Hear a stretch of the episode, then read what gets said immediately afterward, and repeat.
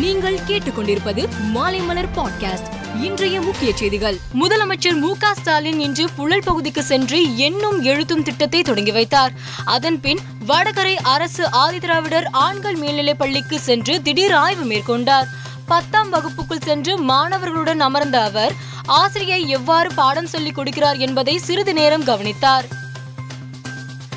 டெல்லியில் வரும் பதினேழாம் தேதி காவேரி நீர் மேலாண்மை ஆணையத்தின் கூட்டம் நடைபெற உள்ளது பிரதமர் மோடிக்கு தமிழக முதல்வர் ஸ்டாலின் இன்று கடிதம் எழுதியுள்ளார்.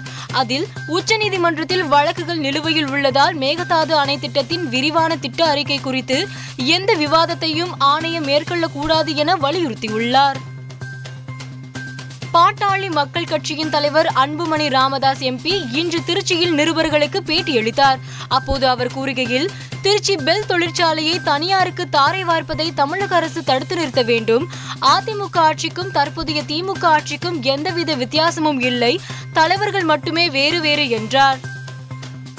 நேஷனல் ஹெரால்ட் வழக்கில் சட்டவிரோத பண பரிவர்த்தனை தொடர்பாக காங்கிரஸ் கட்சியின் முன்னாள் தலைவர் ராகுல் காந்தி டெல்லியில் உள்ள அமலாக்கத்துறை அலுவலகத்தில் இன்று ஆஜரானார்.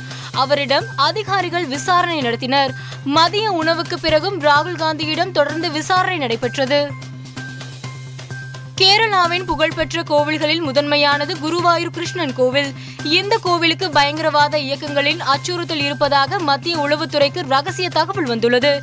இதனால் பாதுகாப்பை அதிகரித்து கோவிலை சுற்றி நூறு மீட்டர் இடத்தை கையகப்படுத்தி உயரமான சுற்றுச்சுவர் கட்ட வேண்டும் என மத்திய அரசு தெரிவித்துள்ளது. பாஜக செய்தி தொடர்பாளர் நுபுர் சர்மா டிவி விவாதத்தில் பங்கேற்று பேசுகையில் நபிகள் நாயகம் பற்றி ஆட்சேபகரமான கருத்தை வெளியிட்டார். இது சர்ச்சையை ஏற்படுத்தியதுடன் இஸ்லாமிய நாடுகளிலும் எதிர்ப்பு கிளம்பியது.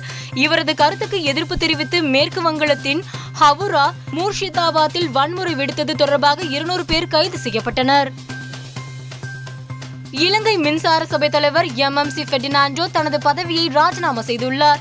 இந்த தகவலை மின்சக்தி மற்றும் எரிசக்தி மந்திரி கஞ்சன விஜயசேகர ட்விட்டரில் பதிவிட்டுள்ளார். மன்னார் காற்றாலை மின்சார திட்டத்தை அதானி குழுமத்திற்கு வழங்க இந்திய பிரதமர் மோடி தனக்கு அழுத்தம் தந்தார் என குற்றம் சாட்டியவர் இவர் என்பது குறிப்பிடத்தக்கது. மேலும் செய்திகளுக்கு மாலைமலர் டாட் காமை பாருங்கள்.